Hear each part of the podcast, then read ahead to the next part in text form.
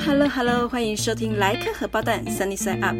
记得每天来颗荷包蛋，让你活力满满，随时补充身体和知识能量。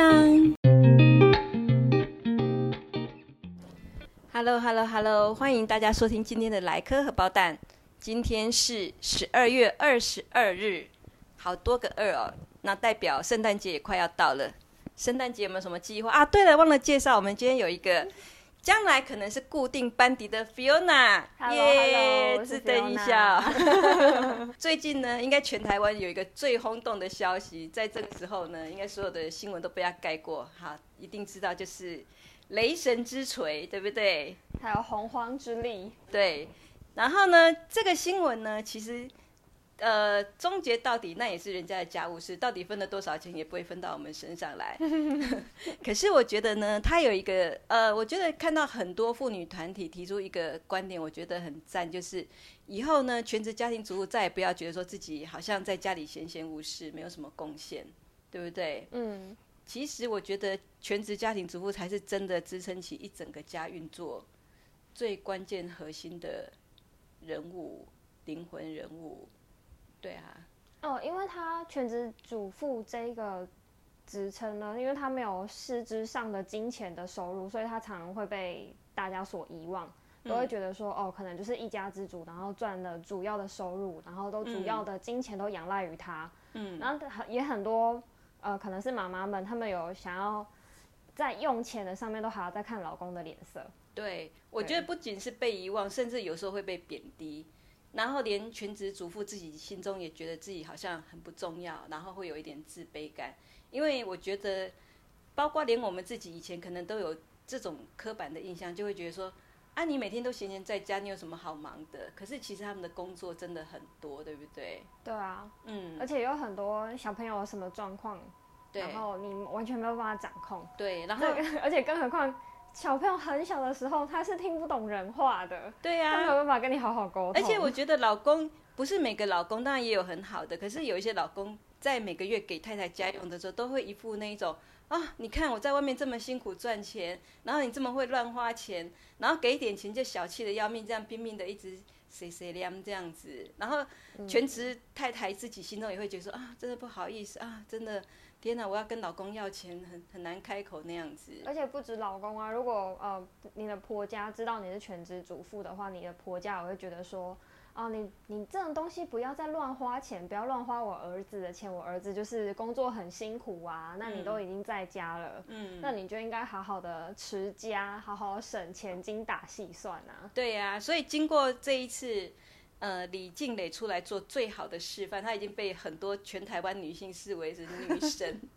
对新女性典范。经过她的示范以后，大家都知道说，哦，其实全职家庭主妇是需要计薪的。就算你没有真的按照一般的薪资水准计薪，你也要知道说，她的工作是有偿的，你不能再视她为就是说在家闲闲没事没工作无生产力的人了。嗯，而且我还看到一个美国的资料啊，美国有一个。呃，人夫一个先生，他自己去用美国的薪资标准计算他太太一年来一年的年资所得应该多少，结果他算出来是新台币两百二十四万，哇，超级精的，就是主科工程师了。对对对，你不知道自己这么重要吧？而且他还逐项的列哦，他还列出，如果是全职保姆这一个职务的话，一年年薪应该是新台币一百一十万。然后呢，而且他还兼清洁服务，年薪十五点六万，还有是采购专员，年薪四十万，然后厨师年薪三十七万，然后呢，而且他还要帮你管钱，帮你缴账单，帮你洗衣服，帮你洗碗，而且全年无休带小孩这样子。然后最重要一点，我觉得其实这也就是我觉得应该是台湾生育率下降跟呃大家不愿意结婚，就是其实全职家庭主妇他们要。放弃你原来的人生，嗯，对，就好像我觉得李静蕾她自己讲说，她原本是有一个很好的工作，对啊，他都已经到那个摩根大通那边上班了，对呀，而且他读了这么多书，然后在这么全球顶尖的这种金融机构工作，可是他就只为了说要顾小孩，他得把他自己原来的人生整个都放弃掉，他他未来可能还有升迁的机会，未来可能也可以创业之类的，那他现在就只能待在家里。所以他认为说，哎，他离婚，他要到的赡养费是于情于理都是合法的，对不对？对，所以我觉得以后这个我们女性如果将来，尤其是你走入婚姻，请不要再 不好说，我应该不会当全职妈妈哦。对对对对，现在应该没什么人想要当全职妈妈，太辛苦了。对，而而且而且对于妈妈来说，上班反而是休息的时间。对，好。那我们休息一下，因为我们今天的正题其实是要来讲那个跨国诈骗集团，而它诈骗的那个种类、形式还有手法真的很多样。那我们稍后再来进一步聊喽。嗯，好，我们回来了。Hello。对，结果我们刚刚私下讨论了一下，我发现竟然原来只有我认为奈及利亚是全世界最大的诈骗产地。我一开始真的不知道，你没有讲的时候，我就觉得，嗯，诈骗那不就是台湾很有名吗？应该是我以前在网络上看到太多有关于什么奈吉利亚诈骗新闻，所以我留下很深刻印象。不过查的资料的确，真的奈吉利亚应该真的是全世界跨国诈骗的最大宗，对，嗯。然后呢，当然我觉得说这背后有一些因素，所以我们先，我觉得台湾人都有听过奈吉利亚这个国家，可是。都不熟悉，那为什么呃，就是全世界最大的跨国诈骗集团都是奈及利亚人？我们可以分析一下它的背景，然后也顺便让大家认识一下奈及利亚这个国家。嗯，对，那奈及利亚呢，他嗯，他们其实非洲早期都是所谓的部落社会，也就是他们不是一个共和国，他们就是一个部落一个部落各自会有酋长，然后各自统治那一个小块区域的领域这样子。那最后是直到那个白人进入的非洲，那英国就开始殖民，呃，那个奈及利亚，其实也不是殖民奈及利亚，英国在非洲有很多殖民地、殖民国，然后法国也是。那奈及利亚当年是那个英国底下的那个属地，嗯嗯嗯。然后呢，呃，所以英国等于是说把让奈及利亚有一个所谓的叫做国家的概念，然后。后来在那个一九六六几年的时候呢，好，一九六零年十月一号，对对对，十月一号跟中国的国庆一样，奈及利亚独立，对。那奈及利亚这个名字其实是因为他们有一条河叫做 Niger，流经了整个奈及利亚，甚至还流经它邻近的几个国家。那所以他们在帮自己国家命名，就想到用这个河替。就是当做自己国名，所以叫做 Nigeria 这样子。好，那其实中国把奈及利亚翻成尼日利亚，可是它旁边又有一个国家叫尼日，所以我常常会搞不清楚。对，那奈及利亚其实是一个嗯，蛮算是非洲好像是第二大经济体，对不对？嗯，对对对，第一个第一大是南非。嗯，所以呃，因为南呃奈及利亚算是在。西西非对对西非中部的地区，所以他们那呃那边算是第二大经济体，而且他那他他们那边也是产石油、天然气。对对对，所以但是我觉得比较可笑是他们有产石油，但是他们不会炼油，他们就只能出口原油，然后请国外帮他们把它变成汽油，然后再输入。对对对，真的是蛮蛮好笑的。然后而且他们呃其实他们的人口也非常的可观。他们现在好像是全世界第四大的人口国，对不对？呃，这个我不太确定。可是它是非洲人口最大的国，最多的国家。对，听说它好像数据的话，嗯，不晓得二零二几年的时候，它就会超越美国。呃，诶，应该说，呃，我之前看到一篇文，呃，报道，他写说，因为现在纳吉利亚平均每一名女性大概是会生。五点五个小孩，好吓人。对，所以以这个速度这样子生产下去，大概二零二五年就可以超过美国三亿人的，对对对，三亿多的人口数。对，对，所以不久它真的会变成全世界排名最前面几几个的大国。那可是我觉得我查资料时候发现一个现象哦，虽然他们国家人口这么多，可是他们呃，你查到跟我的那个比例有点不太一样。我那时候看到是说。呃，他们大概有百分之六十以上的人民平均年龄是三十岁以下，对不对？嗯，对，差不多，差不多。嗯，可是这样子就代表说，其实很多人是没有活过三十岁。哦，他们最，他们好像平均寿命是五十三点八岁。对我这边查到的资料，对对。可是问题是，如果那么高比例都是平均年龄是三十，代表其实他们真的是很多人，可能因为饥饿啊，可能因为战争啊、动乱啊什么的，就是没不到三十岁之前就走。嗯，我觉得内乱可能还占蛮大一部分的吧。嗯对，嗯嗯因为呃，在那个尼日尼日河那边有个那个什么尼日河三角洲，嗯他们那边就有一个反叛组织，他们也是反政府组织的。哦，我知道对哎，啾啾，你也想要录音是不是？好，这是我们的社猫啾啾。对对然后呃，对啊，你说的那个组织好像叫做 Boko Haram，是一个伊斯兰的极端极端教义派的组织吗？好，没关系，这个我们下一次如果查清楚再来跟大家讲。对，然后呢，呃，第你看他们的，他们虽然有很好的天然资源，可是政府没有办法好好的善加利用发挥，帮他国家创造利润。然后呢，呃，虽然有很多的年轻人，可是年轻人的失业率非常的高，对不对？嗯，以现在二零二一年的数据最新数据来看，奈及利亚的失业率有到三十三点三 percent，可嗯是相比来讲哦，台湾的今年失业率目前是三点八四 percent 而已，嗯所以这真的是非常非常高哎。嗯，而且还有一点就是，其实失业率高，然后国家的那个虽然拥有很好的天然的矿产资源，但是没有办法好好运用。而且集中在少数人手上而对已。对，对，所以这个就是最最严重的问题是政府贪腐。可是我觉得政府贪腐，呃，破败这件事情好像不是奈及利亚独有，几乎非洲每个国家的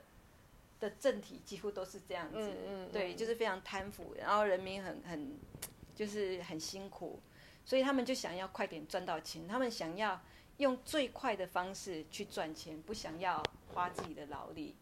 所以其实奈及利亚就开始有所谓的这种诈骗分子兴起。那奈及利亚有一个优势，就是说他们其实是因为之前有刚刚有提到说他们是英国的殖民地嘛，所以他们英文是官他们方语言就是英文。官方语言就是英文，对对，所以他们英文普遍都很好。那用英文去跟这些国外西方世界的人诈骗，对他们来讲就不是问题。好，然后所以渐渐渐渐哦，那为什么讲到说，大家会可能会觉得说啊，为什么都是奈吉利亚？凭什么你你可以这样断定说都是奈吉利亚？这是因为这是有凭有据的哦，这是因为美国 FBI 还有美国 C I 一直在针对这些诈骗集团在做这些侦测，然后希望能够把他们缉捕到案。对啊，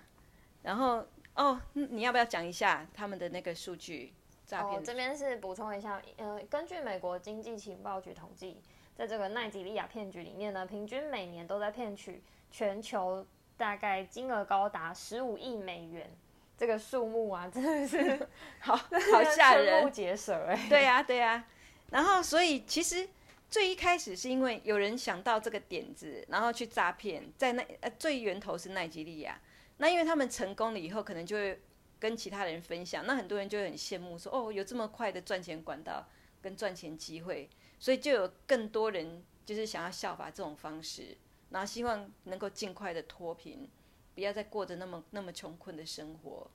那还有一点就是，为什么奈及利亚这个现象会这么的普及？有一点原因是因为这些真的赚到钱、得到把钱拿到手上的人，他们会把他们自己自己洗白，所以他们会开始用运用他们去诈骗来的钱，可能在奈及利亚盖学校，或者是甚至是竞选政治人物，然后或者是把这些钱拿来开公司投资，或者是买房地产。那经过这样一番洗白以后，他们反而变成是哎形象很好的这个正直善良的人。那所以就很多年轻人觉得说，哎，没关系，我虽然是诈骗分子，可是等到我有一天，我就会把这些钱我可以回馈社会。对对对对对，然后我以后可能我的身份会变不一样，那所以就一传十，十传百，然后他们就开始结帮结社，就越来越多人。他们现在的诈骗，并不是一个人，并不是一人所为，然后通常都是会组织吧。是变成是组织化的，嗯对，所以这个就是为什么我们听到的所谓的诈骗集团几乎都是来自奈及利亚。那还有一个很好笑的，我看到网络上写说，有些那有一些诈骗分子，就是像呃有一些黑人，他最后被拆穿以后，然后他们就赶快先自己承认说我是奈及利亚人。就是虽然不是奈及利亚人，他也先自己承认他是奈及利亚人，所以几乎就是一口气都栽赃到奈及利亚头上。反正他们再多一条臭名也不稀奇的这样子。那这样奈吉利亚本身会不会很困扰啊？不会啊，因为他们自己是真的是奈及利亚的诈骗分子很多，他们应该也不在乎别人这样子把他们污名化了。对啊，然后那我们来看奈及利亚它整个诈骗手法的演变哦。其实一九八零年最早最早，我相信很多人都有听过所谓的奈及利亚王子诈骗案，而且这一个事件还最后被拍成了电影哦。然后他诈骗的都是西方的一些大企业，所以你看这。人心这种贪念呢，就是会被人家利用。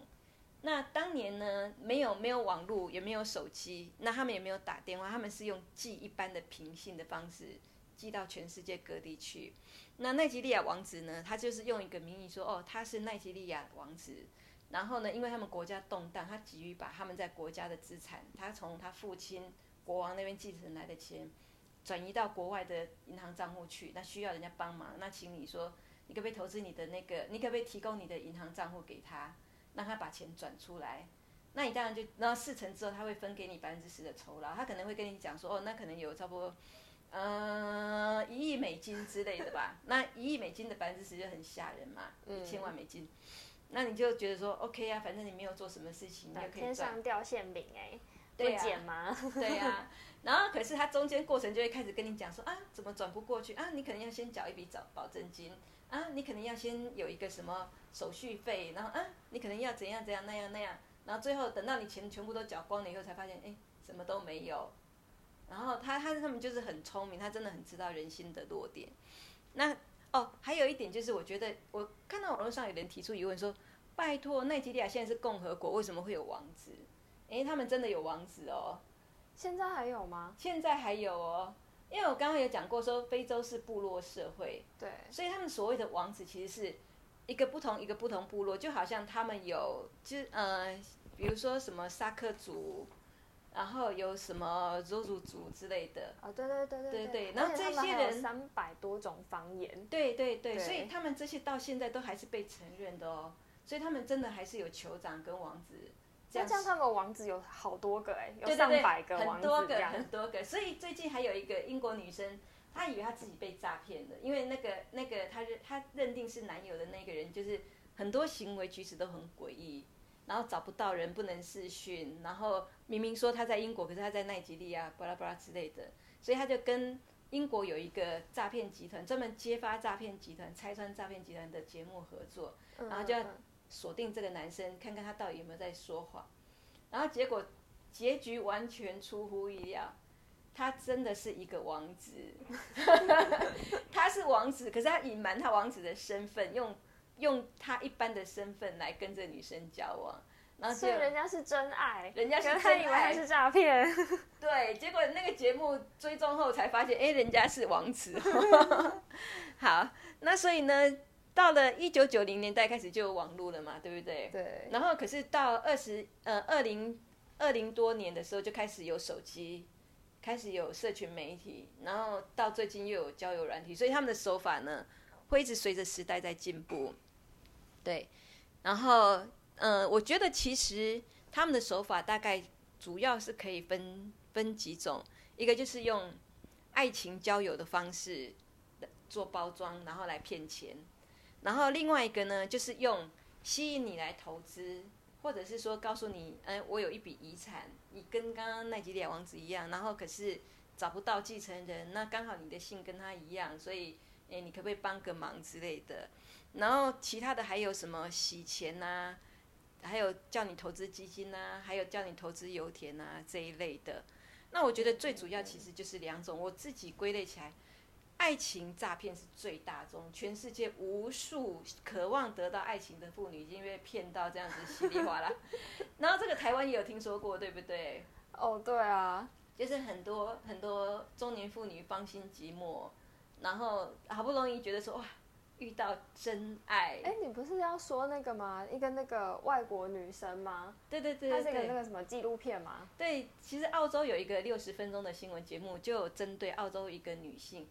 那我觉得这样讲其实有点替她难过啦。她真的是外表比较其貌不扬的一个胖胖的中年妇女，而且一辈子从来没有尝过爱情的滋味。所以呢，她后来有这种交友软体兴起，她就有这个念头说，哎，maybe 我也可以在上面交到合适的对象。那第一次就被配得很惨，那是因为他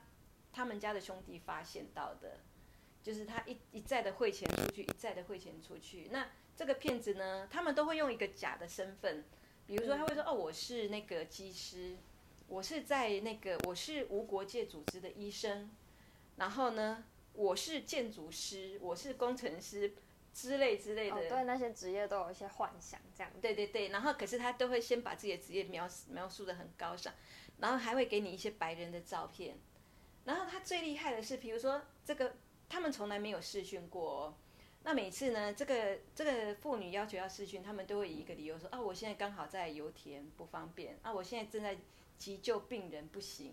反正就是用各种很合理的理由让你觉得说，或者是哎，我这个工作是不能不能曝光。所以我不能跟你试训之类的，对，但是他会很巧妙，譬如说这女生问他说你在干嘛，他就说哦我现在在喝红酒，然后就立刻网络上找了一张，因为他可能已经设定了某个人设，可能在 Instagram 上找到某个人，然后就立刻传一张在喝红酒的照片给他，那那女生当然不不疑有他，说哎你说你在喝红酒，你就马上传一张喝红酒的照片，可见可见就是你本人，不然怎么会这么 readily 有一一张这种照片，应该是你拍的这样子，嗯嗯嗯。对呀，然后总之呢，最后这个六十分钟帮他追追追追到最后，是一个奈及利亚的诈骗集团，可是他们是设在马来西亚，所以这整个组织里面就是有有有车手，有主要写信的人，然后有主要接洽的人，有主要负责汇款的人，然后里面还牵涉到马来西亚人、印度人等等这些人这样子，然后呢，那个节目小组就直接带着警察抓到现场，而且拍到那个。那个那个首脑就是有跟这个女生在交谈的人，嗯，然后他就是其实就是一个黑人，然后节目组就把这个镜头呢就带到澳洲，因为那那个女生是直接在线上同步观看的，对，然后她就痛哭，对对对，就我心目中的白马王子。谈了这么多个月的恋爱，人家已经承诺要娶她，将来要共度人生，结果一个黑心诈骗犯。对对对，一切都是骗，而且骗了他那么多钱。其实他不是一个有钱的人，可是他们无所谓，就是那女生把自己的积蓄已经都投进去，投进去，投到没有以后，他还是继续骗，然后就说你忍心吗？我现在有急用，我现在就缺这笔钱，只要你能够汇这笔钱来，我就可以跟你见面了，或者我就可以跟你结婚。对对对对，然后。好，这女生就很痛苦嘛。可是过没多久呢，才过了两三个月呢，这个六十分钟呢又找上这女生的家里，然后呢，那个节目主持人就问她说：“假设这个女生叫做 c a s i e 好了，他就说 c a s i e 你告诉我，你最近是不是又有认识人？”然后那女生就有点支支吾吾，嗯嗯嗯。然后那个主持人就说：“你打开你的电脑，让我看看你现在在干嘛。”然后结果打开电脑，他又去认识了另外一个人。那为什么会又会被节目组知道呢？又是他的兄弟发现到的，就是他的行为举止开始又变得诡异，又开始把钱汇出去了吗？还是对对，然后结果反正最后这个主持人呢就跟他讲说 c a s e y 你看着我。”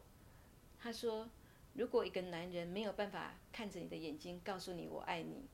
然后他没有办法请你喝一杯酒的话，他绝对不是你想要找那个男人。”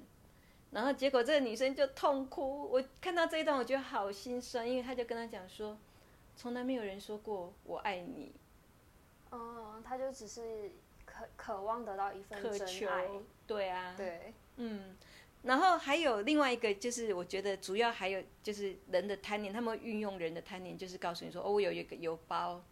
然后我还有，这是我自己亲身遇到过，就是我有接到一封 email，那他就跟我讲说，呃，什么他们在。他是跨国一个很大的银行，我去查还真的有这银行，哎呦这真的有这个人，可是其其实全部都是包装来的。嗯，那他就跟我讲说，哦，他们有一个客户呢是，呃，是一个华人，那他的姓刚好跟我一样，那他在国外呢是单身一人，没有家人，也没有结婚，也没有小孩。那因为我的姓跟他一样，所以他希望说我能够透过我的帮忙，把他冻结在银行的钱解开，那非常非常多钱，然后等我们一起把这个银行账户。解冻以后呢，他会分钱给我，然后呢，我就跟他讲说，我看不懂英文呢，可以写中文吗？你装傻。对呀、然后他就不理我，以后我就一直问他说我的钱呢，我的钱呢，然后他就从此消失。你才不是他的 TA 嘞，你们叫难搞啊，对呀还一直跟人家要钱。对呀、可是我觉得我们这样讲会不会让人家误以为说全世界所有诈骗分子都是奈及利亚？其实不止，对不对？因为我的印象中，台湾就是一个诈骗王国啊。对呀、那你要不要讲你知道的部分？呃，其实台湾，嗯，不只是爱情诈骗呐，就是像很久以前小时候，我爸爸就接过电话啊，他就一一接到电话，然后就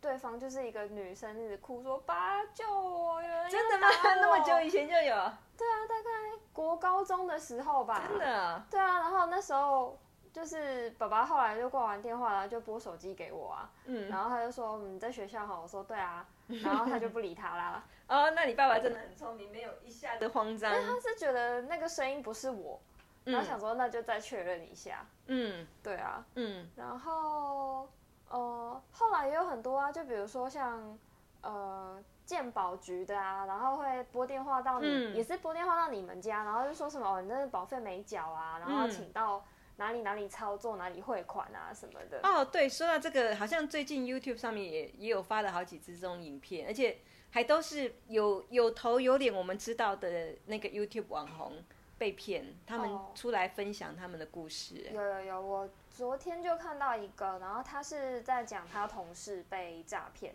他同事就是在呃 Tinder，就是也是一个交友软体上面，然后就认识到一个男生，然后嗯，他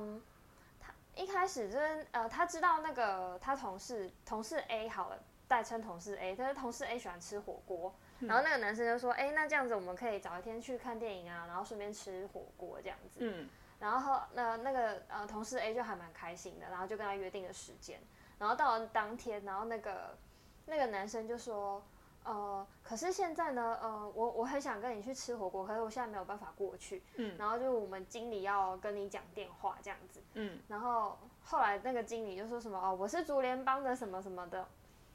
什么什么的支撑啊，然后什么你现在就是我要确定你是不是本人啊，然后才能跟我们的那个小弟吃饭啊，然后就是你现在要按照我的指示操作啊，然后嗯去把你的那个身份证拍过来给我看啊。这好扯，这个这么瞎也会被骗。可是当下可能那个女生就太害怕了吧，因为嗯人家是黑道啊。然后后来那些那个他的经理又开始就是恐吓他他就说哦，我现在知道你们家在哪里呀、然后嗯就是你要是不赶快再就是汇钱过来的话，就是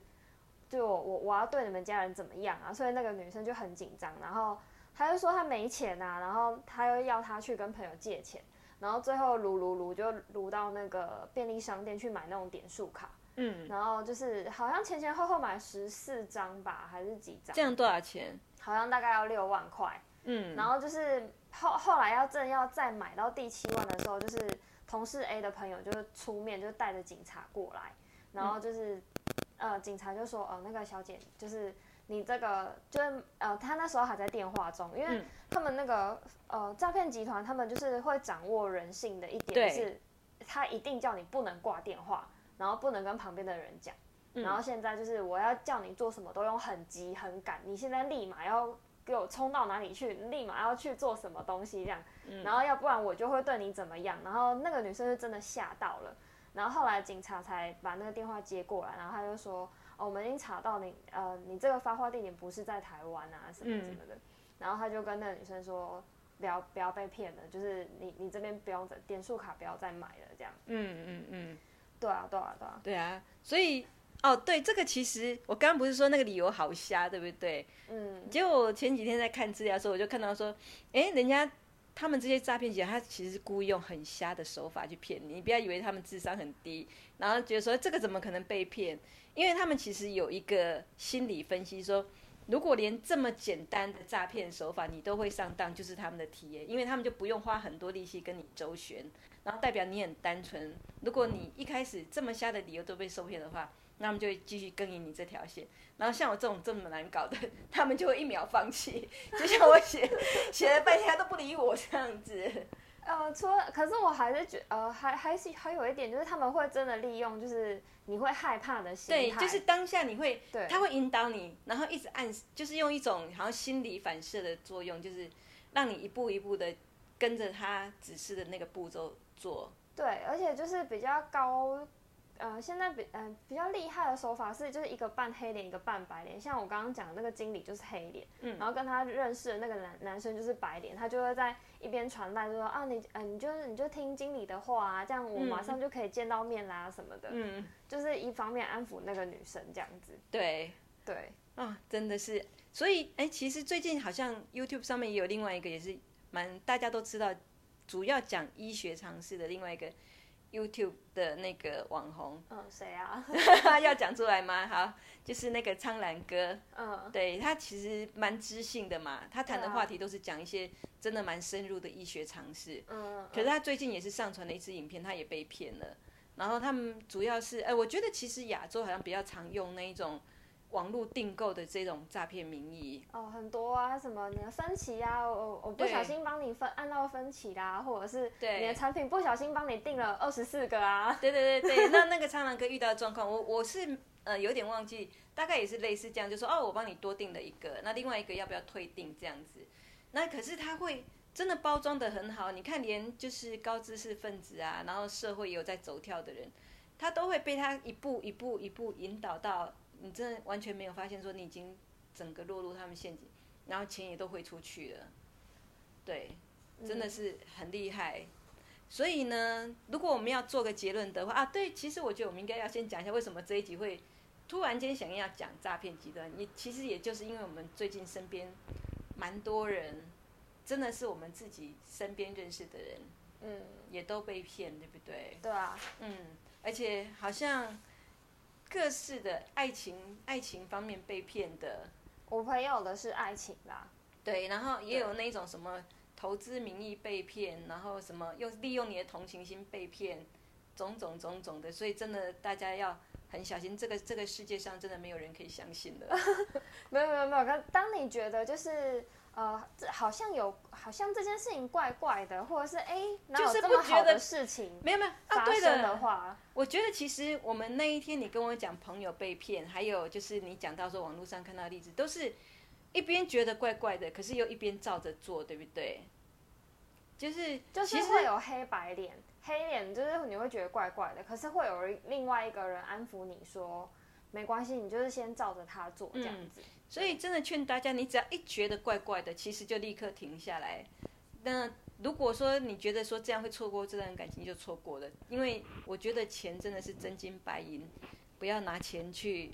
买一段买一段感情这样子。而且就是现在，如果你有任何的疑虑疑虑的话，你都可以拨一六五的反诈骗咨询专线。对对，那呃，或者是你也可以直接去报警。就是如果你已经有呃金钱上面的损失的话，然后嗯记、记得就把证据啊，然后截图啊什么的都尽量留住，然后第一个时间最好就是报警。嗯，也要当雷神，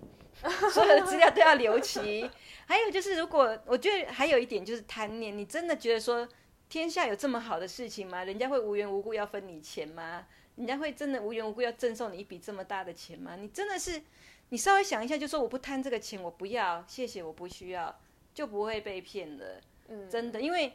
你要的钱一定是你合法管道取得的嘛，一定是你赚来的，或者是你投资来的，绝对不会有那种无缘无故有人要白白送你一笔钱这种好看。就算真的嗯现在有就有那种赖群组啊，就加入赖群哦，帮你标股哦，或者是什么投资虚拟货币啊，会带你操作啊，嗯这个也是另外一种诈骗。对我觉得这个后面可能还还需要有，可能在另另外做一集来特别讲，就是新新类型的诈骗的方式。嗯，对我真的觉得说，劝大家只能说小心、小心再小心。可是我觉得说，即便我这样讲，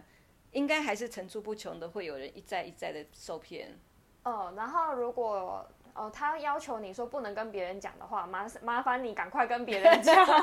不管是身边的朋友也好，或者是你要打电话打一六五专线都好，对多一个人，然后多帮你挡住一下。对，对，好，那还有就是，呃，因为我们今天的主题集中在奈及利亚，所以我想跟可能有在台湾的奈及利亚朋友说声抱歉，不是说觉得你们都是坏人，而是这是一个现象，我们只是拿这个现象来讨论而已。